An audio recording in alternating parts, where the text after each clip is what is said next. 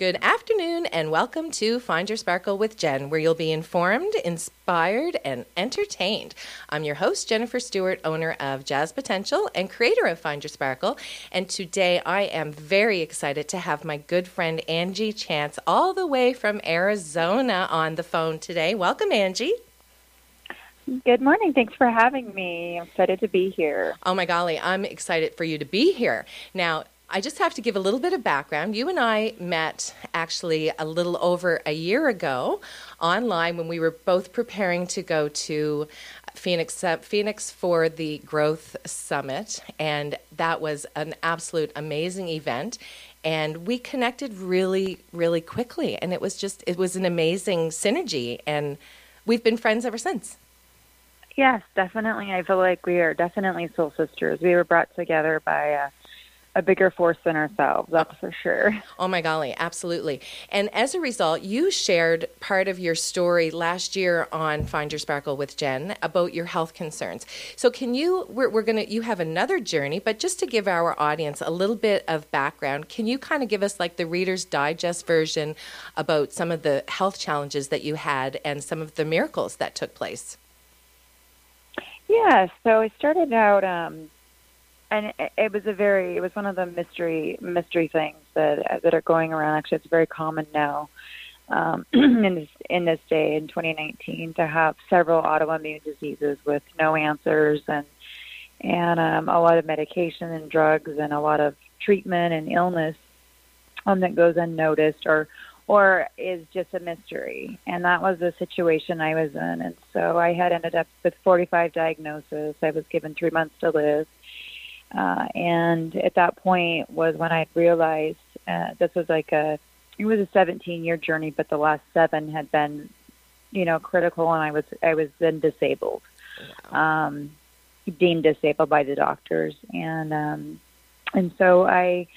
I was was uh, given an opportunity when when that happened when they gave me you know a couple months to live and or a few months to live and that was when I decided I said okay now what God Right. And I realized I'd made all the physicians my God, and and at that point is when I I had to start surrendering, and in a forced way. So it took me to my near death to realize that there was actually hope, that I was actually worthy of of life and worthy of um, of, of being able to to live this life and to um, to love and to bless. And so I was I was given the opportunity to go to a healing center called Angel Farms, and um, you know, was, we was able to get out of a walker wheelchair, um, you know, curable lung disease, heart disease, you know, type uh, 2 diabetes with insulin dependency. So a lot of several different diseases to include a traumatic brain injury that they thought might have been an early, early onset Alzheimer's.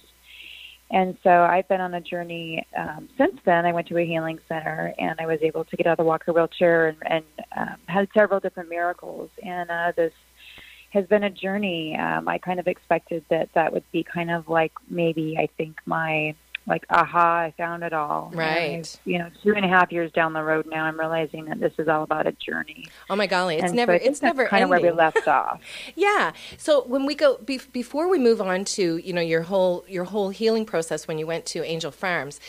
Can you mm-hmm. give a little bit more of a background because you you skimmed through that really quickly and i know that this is high level but just so people can actually visualize you in that state you were on over 30 medications at that time and you were a lot heavier than you are now and you were I mean, you said you were disabled, but what that really looked like is you you were pretty much immobile. You couldn't walk anymore, really, could you?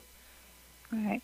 Yeah, I was disabled and to a point of, um, to be honest, before I even was in a walker in a wheelchair, I was deemed disabled. So um, it wasn't really. Um, I know a lot of if you give a visual, a lot of the times the visual looks like a disabled person. You know, it is in a walker in a wheelchair, or does have some kind of ailment that you can physically see. Right. And one of the things I think is really critical to bring up is that you know, the average person would look at me and see me and have zero idea that I had anything going on. Oh my golly, that's um, so true. Might, they might have seen that she's an obese woman. They might have, you know, those are the things that you see from the outside looking in. Right. Um, they might have seen, you know, um, I mean, and there's different times when I did look very ill. I do have some photos, you know, that that are that I didn't allow many photos be taken because of pride, but right. there are some where you can tell. But a lot of times and I was. I mean, there was, you know, they just the, the diagnosis kept piling up, 45 prescriptions, you know, and and I became, I was, you know, I was, it was dependent on you know, incurable lung disease since I was four. So, and that's kind of what this process was. Is it started with the lungs, and so it did look, it ended up looking very grim to where I did have, I mean, I, I did have, um, you know, like I said, several several different prescriptions. I had breathing machines. I had, you know, CPAP machines. Um, you know, different heart things. I, um, I, uh, I was a very very isolated, isolated woman. Right. Um, broken. Um, it took me to a place of you know severe depression, severe anxiety. It took me to a place of feeling very, very unworthy. Um, to where when I actually did go off to the healing center, I didn't believe that I was worth my own children's love nor the little oxygen I could take in. Oh my golly, that so must have been so hard, I, Angie. Yeah, I had become so I, I had become. You know, one thing I think I'd mentioned before was that I was revealed to me when I was giving an interview for Growth the year before we met. Um, they had heard a little bit about my story and asked me to do an interview, and I just remember that uh, all I remember saying and, and sharing um, amongst all I shared was that I was the warden of my own prison, and right. so it become um, something sort of, um, you know, very isolated. I was very isolated. I was shut in. Um, I did end up not being able to walk. Uh, one day I could. The next day I woke up and I, I wasn't able to walk. Um, I was told I would never walk again on my hips, and you got to see me walk and dance on them. I did, right? which is very exciting, especially knowing you know what I know, and you know that person that I know and love so much. I can't even fathom you as that broken woman. Wow, that's that's interesting to think of. Yeah, definitely. It's, it's so true, and Angie. it's almost like a different. And now I see the progression and the growth and the healing and and my my my hope and my mission is you know and like i told you with you know starting the nonprofit a second chance is is that i want people to know that that it doesn't take to nearly die to realize that that you're worth that you're worthy that you're worth self care that you're worth self love you know i was taught to love one another i was right. taught to love others like I love myself. Well, when I didn't know how to love myself, how was I ever to healthily love somebody else? Exactly. You know, how was I even able to love my own family in a healthy way. So, so when, that was a huge lesson that I learned. Oh my goodness. So let's fast forward to the healing center. How long were okay. you there and, and when you left, the difference from when you entered there? Yeah. So when I left, I left. It was I don't remember the exact date. It was still still vague for me back then, but it was March, the end of March, um, 2017. And when I did leave, I did, you know, I did say my final goodbyes to my family. Um, I did go. Um, I I didn't want to die, yet I did. Right. I didn't want to be alive. I didn't want to be a burden anymore. I didn't want to be a potato anymore. Um, you know, I was, you know, getting ready to have to go into a home to die. You know, and that wasn't what I wanted, obviously. And um, so I was torn between this place of, you know, I don't want to be here, but I have to be here because I had a special needs son at the, you know, at 15 who I knew needed me, and that was my why. That was really truly my only why because I figured everything else was taken care of. Right. Um, even though I do have a, you know, older daughter, um, but I that was my why. And when I, you know, I left and I did leave, you know, I'll turn a walker, and um, I didn't know if I would come back, truly come back in a body bag or a seat, right. in my belief. And wow. I, um, you know, I was received. I had, I had, I think I had shared. I didn't, I didn't have any money, you know, left. Right. I'd spent, we'd spent everything we had, all the financials to save my life on other modalities. And then this door, a salesman came to my door, or some birds showed up. A salesman came to my door, and I had this opportunity offered to me. So we had paid the deposit and an airline ticket. My and um, and I just told my husband that I said I was just going to go there and sleep there because I at the, to this point in my life I just didn't believe I was worthy and worth it. And I had I at this point now I had to jump off a cliff, which to me was get on you know across the ocean to this healing center, right? And just surrender everything and just say, okay, I trust. You know, even though there wasn't trust there, I had to just you know, forge this belief that this was going to happen because I, I just faith. couldn't die. Right. Yeah. And so I had to have the faith and the trust and the belief that, because I believed for you and for him and for her and Everybody else. Yes, but for myself, I had just been too wretched. I had done too many things that were wrong. I had done too many, you know, poor choices in my life that I wasn't worth that. And that was a belief that I had become to believe, you know, growing up in my life and and um part of I think what led me into illness, you know, as a child is, you know, when you can have toxicity lie in your in your mind, then it can bring it in your body Oh, and, and you know and, you know, just multiply. So so anyways i had i i entered I, I was able to you know fly there and i was just determined i thought well i'll just sleep in the airport until the money comes in you Right. know so the rest of the money because i had to believe Well, and you had, And like you said, I mean, people don't understand when you say you didn't have the money, you literally did not have the money at that time, right? Li- like literally like no more credit cards no more everything i mean we spent everything you know when you're given three months to live and you've done you know 30 some prescriptions and all these years of what all the doctors have done and several surgery heart lungs you know surgeries stomach surgeries all these different things that you've done and there's nothing left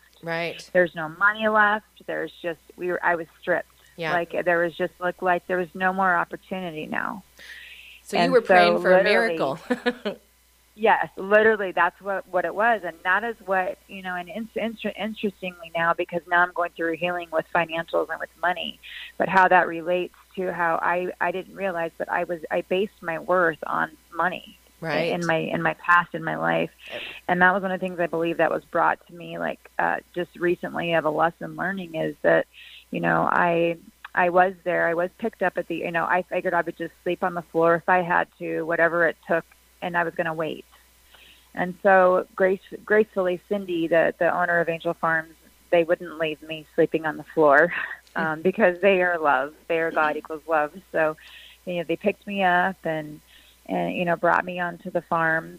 And i just remember as i entered the farm there's big white gates with these angels. And i do have some memory um it was it was very broken because of the belief of the alzheimer's disease. Right. Yeah. um so that it wasn't that you know but but anyway that was the belief and so i do remember and i remember as i arrived on this property with these people that i had just met i felt like i'd arrived home for the very first time in my life Oh my God, that's awesome. That's it's yeah. a really great place Yeah. to stop for a break. Though I hate to cut you off because I just I love hearing this story. We'll be right back. You're listening to CIOE 97.5 FM. Welcome back to Find Your Sparkle with Jen, and welcome back, Angie.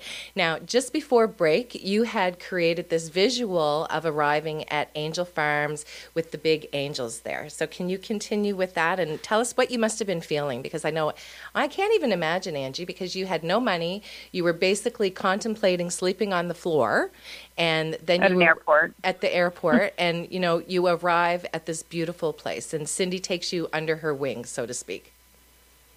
Right. Yes. So I literally, as like I said, I arrived on the property, and I, I, I didn't wasn't saying much, you know, but I just, and I don't remember a ton.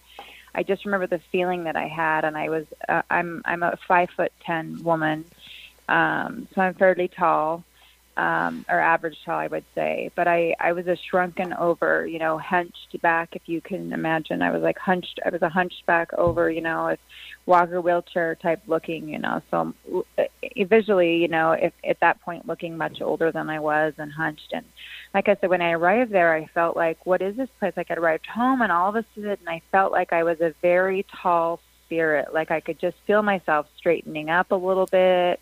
And I remember thinking, like, what is this place? Hmm. Like, what what is this place? Because I had never felt like this before Right. and and so I I mean of course it was aesthetically beautiful. It's it's on the Big Island in Hawaii, um, on a beautiful you know island um, off of beautiful river, and um, you know green and a, a very beautiful place to go to heal. Right. Um, and so I, I, uh, I gradually started the, you know, the journey as I'm going there. So I really, really went there with full surrender because I didn't want to die. Yes. So there wasn't a lot of thought to what is this program doing? What will I be doing? You know, I just was there to just show up and to not die. right. No expectation so, other than not dying. Right. I didn't, and and I believe that that's how God wanted it to be mm-hmm. because mm-hmm. I am coming back, coming from an, uh, like a design and engineering background. I who, what, when, where, why, how, and I might have questioned myself out of actually out of it. Right. Um, and so I know now that that was part of the reason why I needed to be clouded.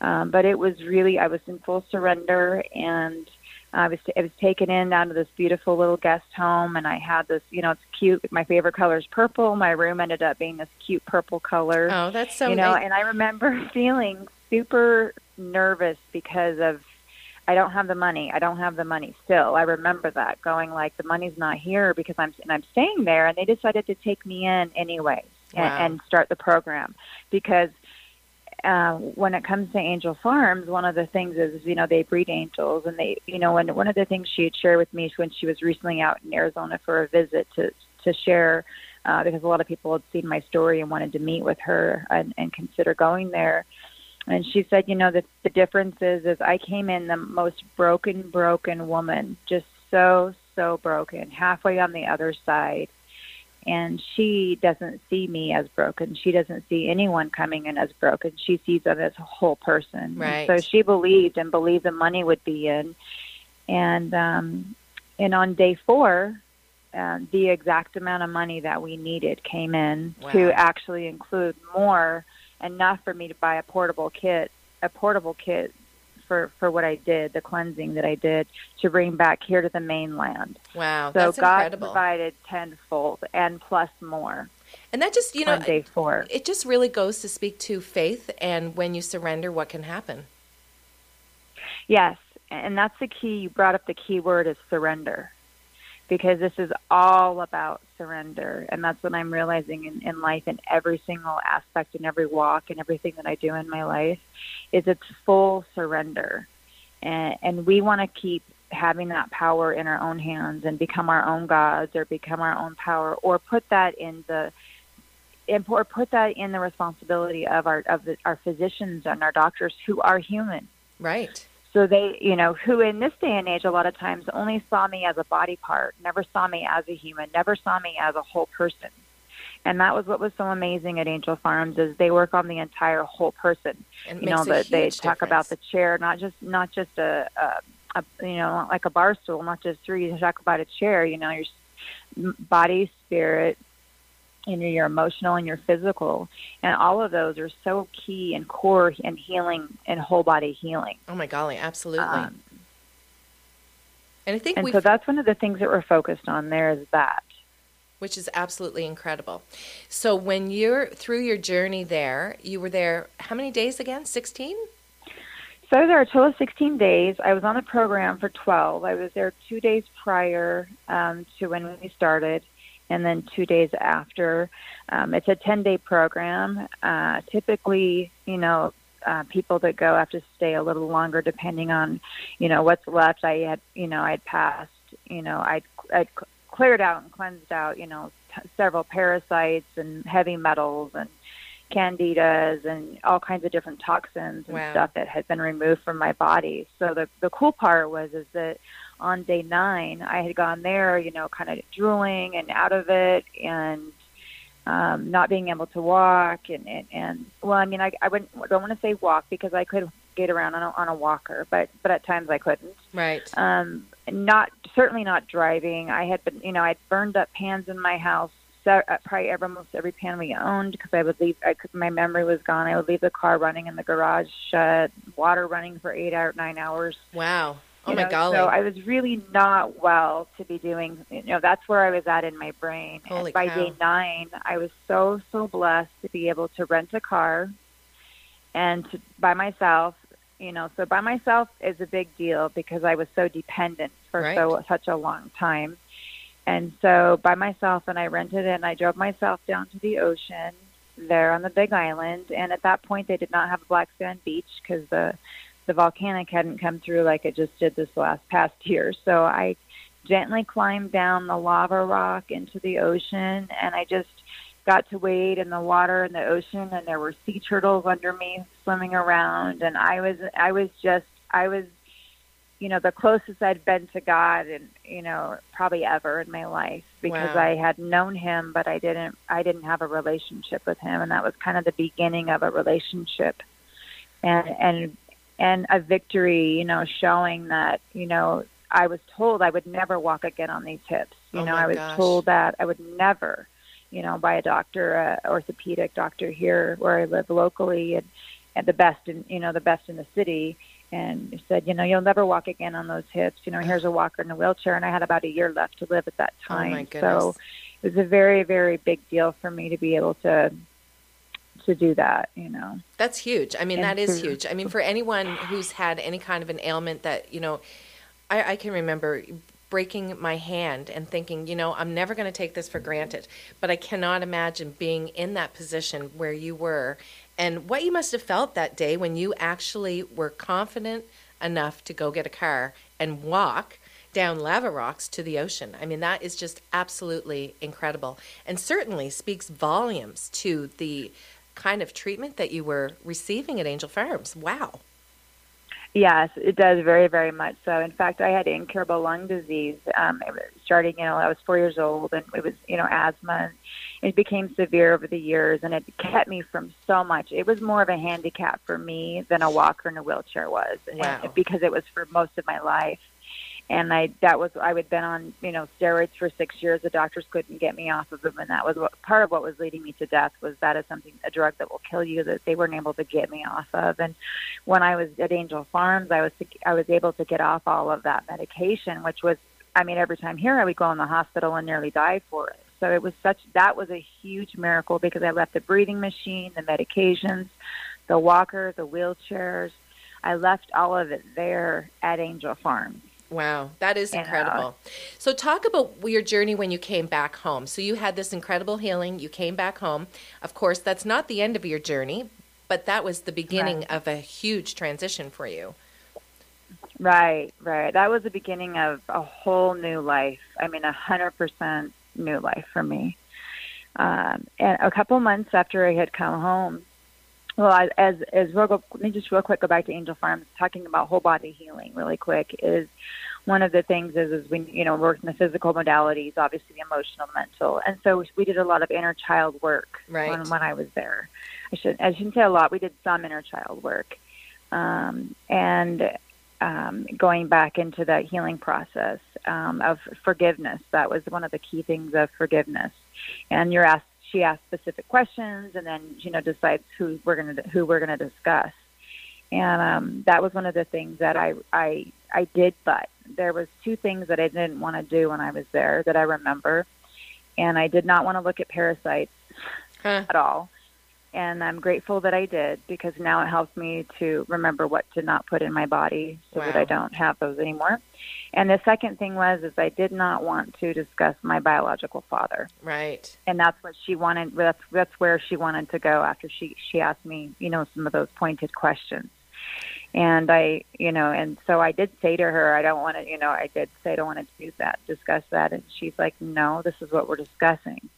And I surrendered Right. and I praise God that I surrendered because that's what brought forth, you know, um, a huge healing and a huge, you know, like we talked about, like a like a huge healing story that came out of this this original one.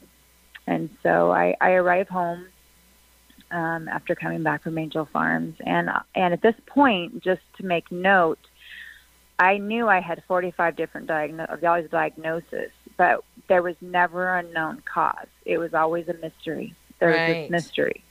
And so a couple months after I come back, you know, I had learned all these different things to do. I had learned, you know, not just physical healing stuff, but I learned how it's all interconnected to how our organs are interconnected to our thoughts and our brain and our feelings and our thought process and how, you know, the organs are like literally like you know, you know, if your livers have upset, it's you know connected to anger and just different emo- all these different things that I had learned and that I was putting into place now and and working on and um, realizing that really and truly what was really so uh, noisy and what was happening in my life at that time was you know in between my ears I was so busy yes. and my mind was going and the anxiety was revved and and I was like, well, wait a minute, I thought all this stuff was healed, and like, what where are we at now? And and this began the new journey for me um, of realizing, wow, if I don't heal my head and my heart and become right, you know, straight up with the Lord,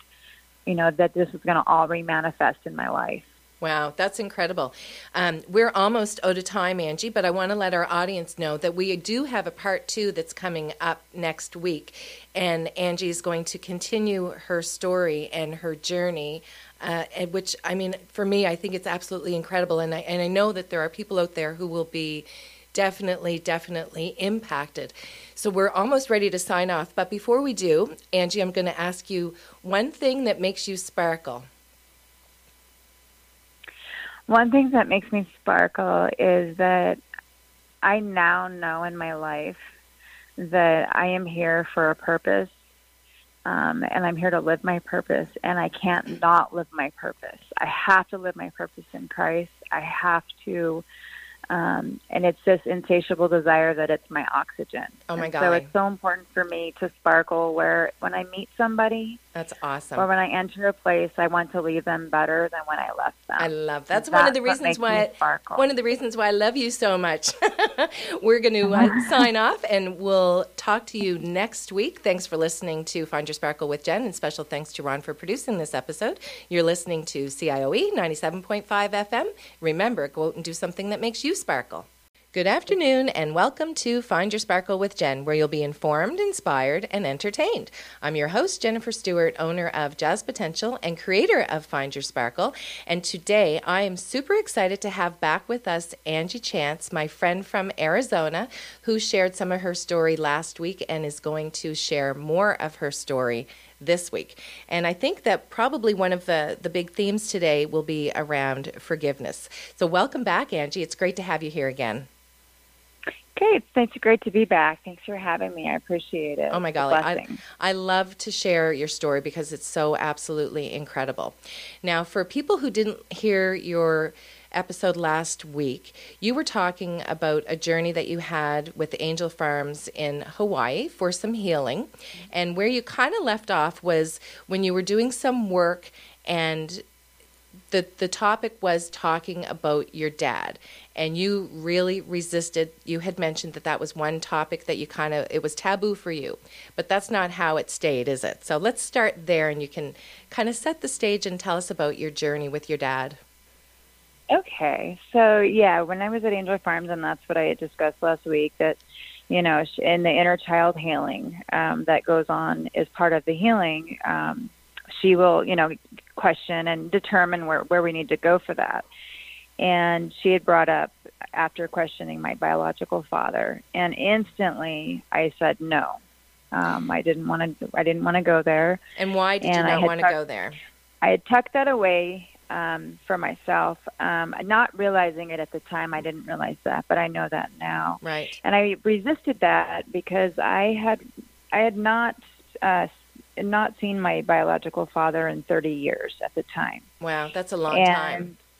Yeah, very long time. And I didn't actually know him as a father to me, a daddy or a father. Um, he had left my mother when I was very young, and I had spent. Um, um, he had, um, you know, left my mother and uh, ended up so I didn't know him as a safe daddy. I don't remember that part of him. I just remember a traumatic kidnapping.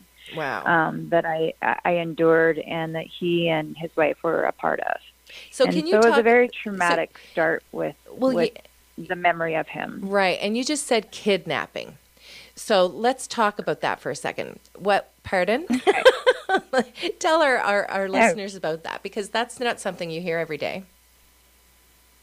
Yeah, so I I was four years old, and um, I had my younger brother was two, and I think older sister might have been five uh, at the time, but I I know I was four, and um, we uh, had a paper boy come to our door, and the paper boy actually ended up being the woman's son, but was dressed up as a paper boy, and I don't remember all of the details of how we got with them and those types of things. But we ended up, you know, they discovered where we were at, and they ended up um, kidnapping us and taking us, and and they actually did um, it was like a demonic religious uh, kidnapping. Oh my golly! Um, Whoa! Yeah.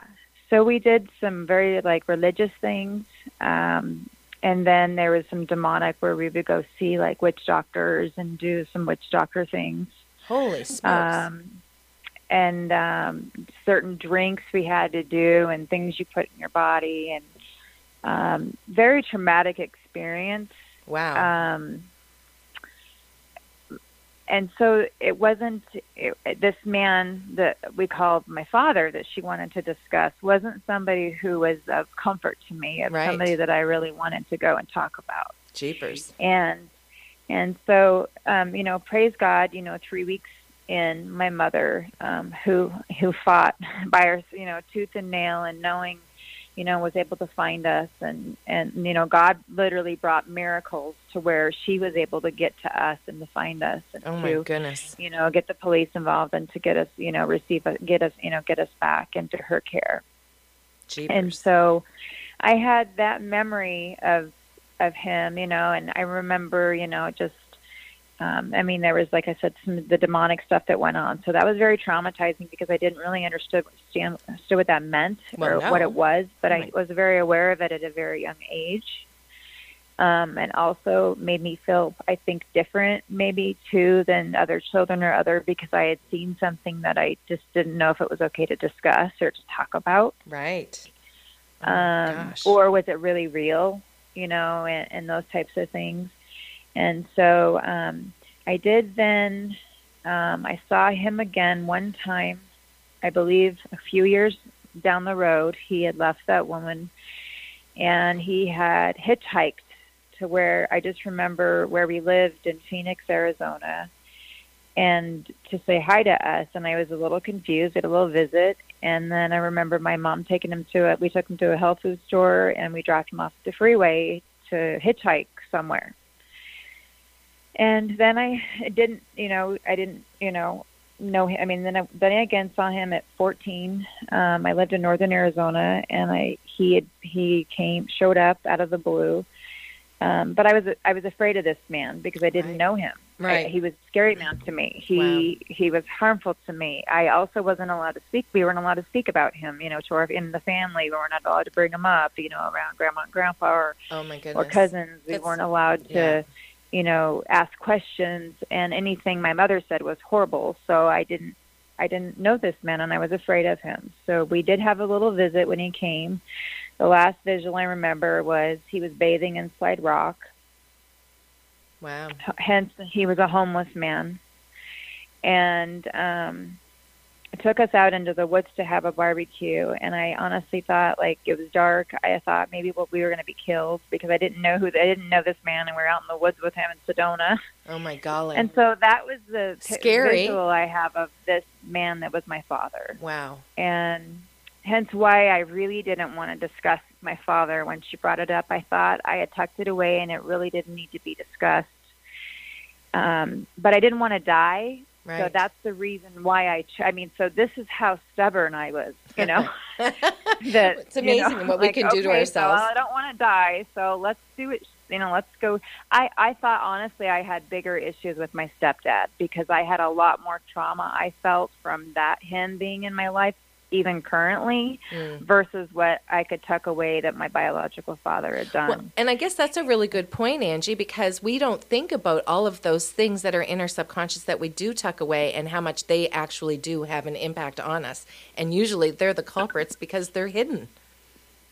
Oh, and I mean, and that is such. I'm glad that you you saw that in that because that is the key of what we really want to share with listeners. Yes. Because I was so unaware that that very thing of having that disconnect with my bio- biological father was my disconnect to my worth, Yeah. my disconnect to my trust in God, my disconnect to my trust because father meant to me pain, it meant to me harm, it meant to me those things. And how could a loving father do those things? And even though I knew, like I said, I knew who God was and I knew all about him and I prayed, I I didn't have a relationship.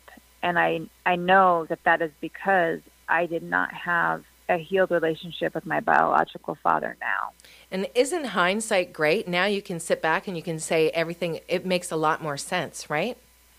Yes. And had I not taken that chance, had I not just stepped and leaped and jumped off the cliff to do it, though, this would have never happened. Well, so, that, ha- you know, and, and and it does. It takes courage, and and for me, it took me to nearly die. So I I was having to be pushed over the edge, and I thank God for the second chance that He was given me to be able to do that. oh my goodness, that's that is amazing. So once you conceded that, okay, you know what, I don't want to die. Let's talk about my father. What happened?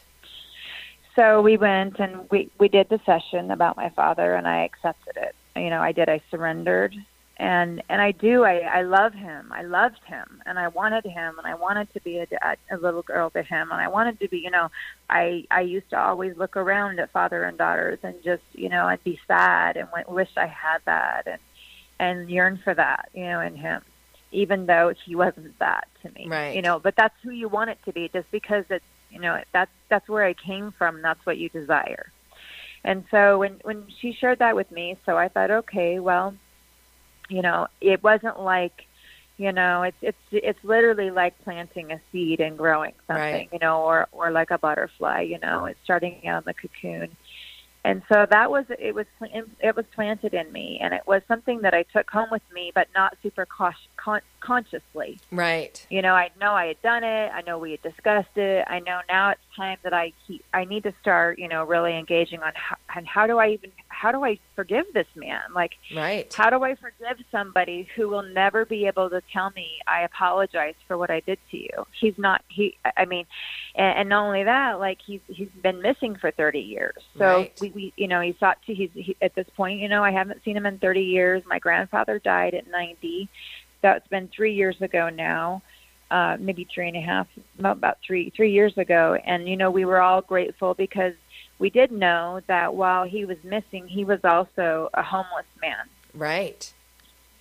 and so he um he wasn't living you know he didn't have a zip code you know he didn't have a phone number Yeah. so there was nowhere you know so and so so as i'm going through my this healing right i come back i realize a couple months in wow if i don't heal my head my heart heal you know thinking about relationships and you know then you're getting down to another you know all these these deeper layers of realizing wow you know if this isn't healed you know we're going to start remanifesting illness again And and, And, uh, um, that's a really good point. I just want to stop for one second there, Angie, because that sometimes is things that we forget, right? It, you have to get to that core. Otherwise, like you say, I mean, you've done, you spent all that time doing all that work, but there's still some pieces that need to get some attention. Exactly. And and you think and I really did think, you know, so to give, you know, to give, you know, a visual is I really did think, you know, like, oh wow, cuz I had so many amazing miracles, you know. I mean, I was in heart failure and I was in this and I was healed from all that and I was on, you know, insulin diabetic and all these miracles came, you know. And then all of a sudden like you know so so all these things are happening right? Well now my mind isn't focused on that. My mind isn't always you know I be, you become self preoccupied with all those things you know which which is very unhealthy. Those things were pulled away now and now it was time to really start looking at wow what's going on in Angie and her head and her heart. And that was a very sobering moment for me realizing wow if if I don't do this work true work on me and just you know and I and I don't just I have to get up and I have to really do the work. I can't just put out a fire here and a fire there by taking a pill here and doing this here and you know going to sleep or you know I really had to to face what was happening you know and and that was a sobering moment and that was anxiety also you know riding up for me in that area Oh my and goodness. but that also brought a great awareness of how critical it was that I did go to these places and that I did have to feel through them oh my golly. to abs- heal them. Absolutely. And that is a perfect segment to have a quick break. You're listening to CIOE 97.5 FM, and we will be right back. Welcome back to Find Your Sparkle with Jen, and welcome back, Angie. Now, just before break, you were talking about how you had that realization that you really had to focus on your inner healing before you could truly Yeah. be healed. Talk a little bit about Yeah. that. and that was like that was actually a huge aha moment where you know when you think back and you can remember you know like recently we had 9/11 so I mean I remember exactly where I was when I heard about it and that was kind of like this kind of moment for me as I was standing in my kitchen and you know listening to something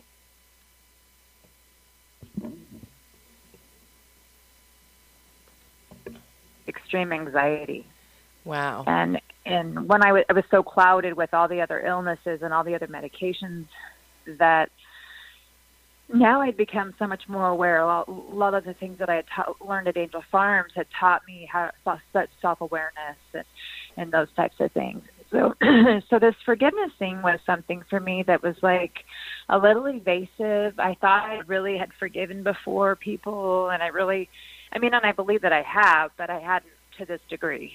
Um, and for me, it was like, you know, that was still, you know, an open story in my life, an open, broken story. Um, my father. And so one of the things, you know, like I said, it was, you know, this, it, and it started, it was like planting a seed, you know, when I was at Angel Farms and she started that with me. Right. And, you know, you don't really see the, you know, you don't see the roots coming on. You don't see those roots growing. You don't really see any of that stuff that's Lots of stuff happening around. under the ground.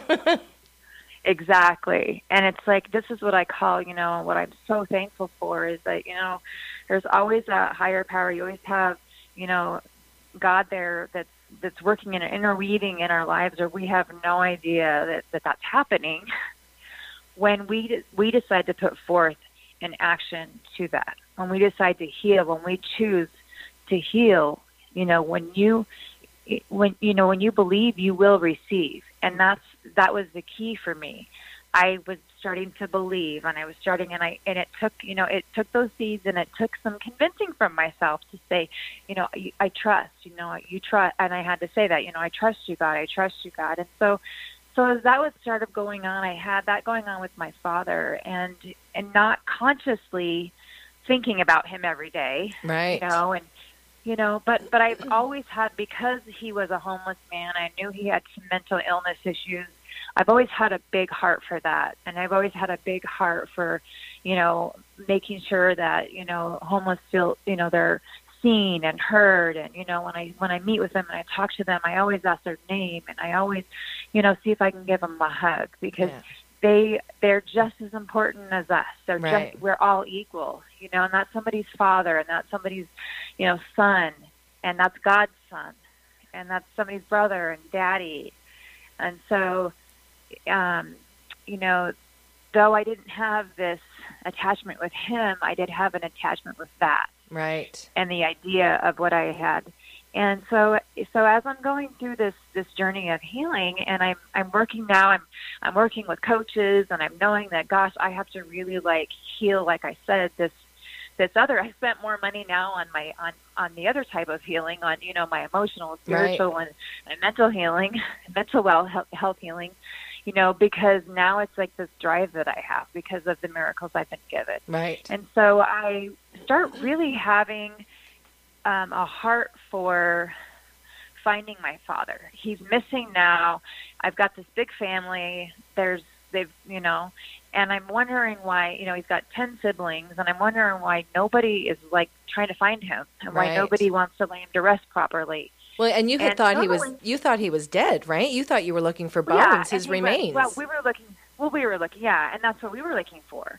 But I, but for some reason, as I'm going through this, you know, I mean, some months are going by here, and I'm, you know, probably, you know, maybe six months after this, you know, after my Angel Farms experience, and it's just really becoming something alive in me more and more for and I don't I don't like I said it was like the roots were you know the roots were growing down into in you know deep down into the earth. The roots were you know all those things were happening that I wasn't even noticing and seeing. Right. But I had set an intention. I had prayed for it. I continued to pray for it but I didn't focus on it on a daily basis.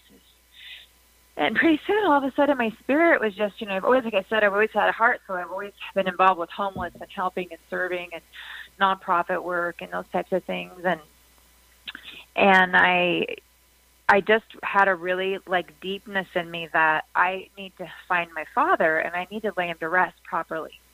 because I felt like, wow, this man, like, you know, he is my father and he shouldn't just be some, you know, John Doe out there with, you know, I don't, I don't know, you know.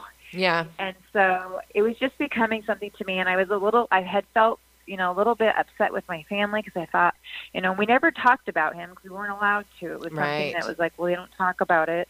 And so I was a little, I had mentioned not long ago to an aunt of mine, I said, I would really like to know about my father before you guys pass away and every memory of him is gone because I don't know anything about him. And that I realized that that because that's that's part of who I am. Absolutely. And so I don't know that part. I don't know that part of me, and I need to know that to close the story. How did people so I respond? did share that with them. How did they respond to I- you being curious now and, and having this new Uh, mission? Well, I do. I, I shared it with one of my aunts who was with just one, and she, her husband had recently passed away, and so we were talking about that. And I said, you know, my my kids never got to hear. We come from a very, you know, a, a very a long line of LDS, a Mormon family, and they're all about you know sharing at reunions and sharing family stories and family history. And so we I got we get to do all that, but not with my father. And so I actually had a little bit of resentment because I said, all of your kids know everything. I said, I don't get to share anything with my children about my father because I don't know anything about him except the scary things. Right. Which you is know? a shame. So she actually did say, you know, I will see what I can do Oh, to good. get you some information. And that was my aunt Pam. And so she did. She did set out to do that. Um, I didn't know that she did at the time, but I had shared that, and I kind of left it where it was at, and thought to myself, and told my husband, you know, if they don't, you know, care to find him, then I, I feel like God's trying to say that we we should do that. So we started putting in motion, um, looking for him and for his remains. Um, not we didn't go super deep into it at this point yet, but that was all all going in motion. And I still, I mean, I I hadn't come, I mean, to a full forgiveness, but I had felt now now I felt like a connection, like wow, that's my dad, I'm a daughter, you know. I mean, and I never felt that way before. I never felt that I was a daughter to him. And so I've been going through coaching, like we did, we were discussing, and going through. And one of my assignments in my coaching was that you know I'd been you know laid up for seven years, you know, chronically ill, and so I had you know bins and bins of paperwork, you know, that you just don't go through, you know, in life. It's too much in life, you know, or bins Yep. of you know. And so I'd had you know, and so that was one of the one of the assignments I had was you know, by and I picked the, you know, I get to pick the assignment, you know, but it was like that I would go through by this was Tuesday uh, by Sunday midnight. I would have gone through every single bin, bag, you know, whatever that I've filing cabinet thing, you know, and if I had didn't touch it, that it was going to go in the garbage. right. And so that was my assignment that week. And so I was so excited. I got the assignment done. You know, every closet in the house, every bin in the garage, and everywhere. Took, did it by 10 o'clock Sunday night. Got to I reported to him my next week. Look, I got my assignment done. I felt so accomplished. And um, and then, but the next week I was in my in my closet and I look up and I see this really really old black bag, Hmm. and it's got like you know, a quarter of an inch of dust on it. And I thought, how did I miss that bag? You know, kind of a briefcase bag, Right. right? So not just, so I'm thinking, oh, great, I'm going to, whatever's in it, I have to throw away. And I'm very, very committed. I am all in. If I say I will do it, I will do it. So I'm, if I, I was going to throw, have to throw everything away in that bag because I committed to it and I will not lie. Right. And so, I mean, that's one of the things that changed my life too. Is like I will not be dishonest ever, not even to a white lie, because it's just about God. It doesn't matter what anyone else thinks. It's just the truth. Right. And so I just was very truth, and I thought, okay, so I thought, well, you know, I am a woman, and I do need to know what I'm throwing away. Yes. After all, right? I need to see what's in this bag that I'm going to be discarding. So I could maybe catch a picture, and maybe it wouldn't be a big deal. So I pull the bag down and I take it down into my living room and I get rag and I'm dusting it off and I'm thinking, where did this come from? Because I thought I took everything and gone through the whole house. And I open it up and I see there's a, a baggie, you know, like a gallon sized baggie with um, with a with letters in there. You know, back years ago, remember when they did the legal size letter yes. paper? Yep. and the yellow and so Yeah. I, there were there were like folded by thirds and i saw about six or seven letters in there and I got a flashback of a memory of when I was young, and this was after the kidnapping, you know, and during some of those years that you know I didn't see him, you know, or I mean, because I didn't really get to know him, but he had sent letters, some Huh. letters, Interesting. and I oh I opened it up, and here were letters from my father, Wow. and I was shocked because everything of mine from when my childhood was was burned in a fire Oh my um, goodness. as an adult. And so I was that was I believe that was all in it. And so I was like, where did this come from? And so I do remember vaguely getting letters from him as a young younger child, but not it didn't feel like it was a scary man. So I Right. didn't it didn't connect for me. Absolutely. So as Uh, I'm opening these letters and I start reading it, and all of a sudden, as I'm reading these letters that he's written to me as a child, and all of a sudden, I'm just overcome and overwhelmed with emotion and love and peace. And I'm reading these letters from my father, and it was like I was his little girl Oh, and I was you actually for wanted. the first time for the first time in my life I was reading a letter from my father from my daddy and I was able to receive it from him as his little girl. Oh my gosh. Wow. That's absolutely incredible. We're almost out of time, Angie, but can you? I know that this is really hard to sum up in like one minute, but can you do like a one minute summary after that? Because there is a happy ending that we want to leave with. We want to leave that with our audience. Yes, the happy ending is is that I did was able to receive these letters. Um, soon after I was headed up to a three day Christian concert with my husband, I got a call from my aunt Pam, the one I had shared I would like some information with. And I had thought, well, gosh, why is she calling? She's never called me in my life. And I thought, well, my grandma might be passing or might have died. She's 93. And so instead, I get a phone call and she says, you know, Angie, this is Pam. And I said, okay. And she said, are you sitting down? And. I said, I'm sitting down. And, and she paused for a minute and made me wait. And then she said, you know, I, we found your father. Wow. And I said, dead or alive? And she said, he's alive. wow. And um, yeah. So you've I actually-. Sorry, you, we, we are out of time, Angie, but you did get to have that reunion with your dad. And Absolutely. I got to meet him, and I brought a picture of myself from when I was four, from when he kidnapped me, and I knew he would remember who I was. wow. Yeah. And I didn't need any forgiveness. I didn't need anything from him. I was able to give him compassion, forgiveness, love. And I got to sit with my father and have pictures taken with my father. And where he asked me to put his veteran hat on. And Oh, he doesn't speak much. He's got Parkinson's disease, so there's really no communication. So it was all just kind of like soul communication and a little bit of talking. and that's what it's all about. But it was the greatest, greatest miracle of my life. Oh, my and gosh. when that happened is when I actually finally received Christ because I I knew I was worthy now, oh my gosh. and I was a father. I love that. I was a, I was a daughter. So Oh, my gosh. that was that's what opened that gate for me. There's the next segue. Oh my golly, that is absolutely incredible.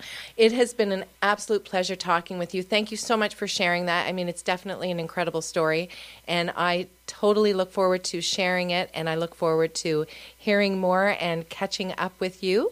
You're listening to Find Your Sparkle with Jen on CIOE 97.5 FM. Remember, go out and do something that makes you sparkle today, and special thanks to Ron for producing this episode. We'll see you next time.